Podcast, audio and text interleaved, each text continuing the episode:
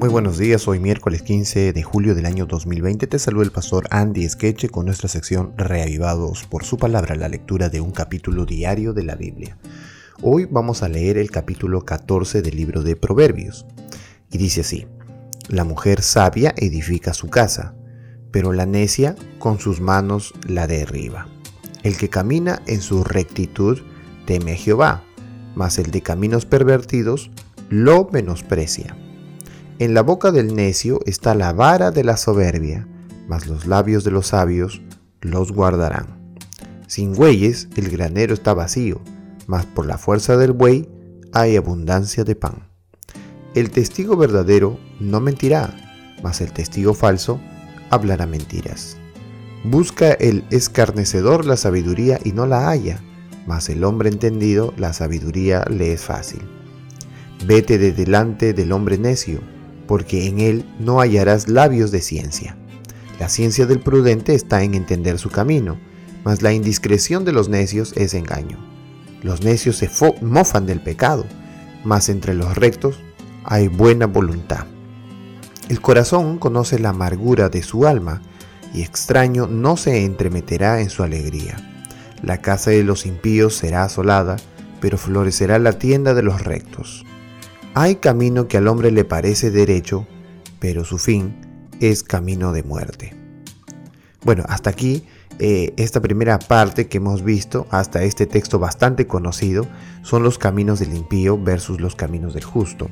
Eh, hay sabiduría en los caminos del justo, cuando hay silencio, cuando otorga al otro una posible ganancia, no se defiende brutalmente como lo hace el impío y tampoco hay mentira en sus labios. Así que el camino del justo es un camino lleno de verdades, lleno de semejanzas al carácter de Dios. Verso 13. Aún en la risa tendrá dolor el corazón y el término de la alegría es congoja. De sus caminos será hastiado el necio de corazón, pero el hombre de bien estará contento del suyo. El simple todo lo cree, mas el avisado mira bien sus pasos. El sabio teme y se aparta del mal, mas el insensato se muestra insolente y confiado. El que fácilmente se enoja hará locuras, y el hombre perverso será aborrecido. Los simples heredarán necedad, mas los prudentes se coronarán de sabiduría. Los malos se inclinarán delante de los buenos y los impíos a las puertas del justo. El pobre es odioso aún a su amigo, pero muchos son los que aman al rico. Peca el que menosprecia a su prójimo, mas el que tiene misericordia de los pobres es bienaventurado. ¿No hierran los que piensan el mal? Misericordia y verdad alcanzarán los que piensan el bien. En toda labor hay fruto, mas las vanas palabras de los labios empobrecen.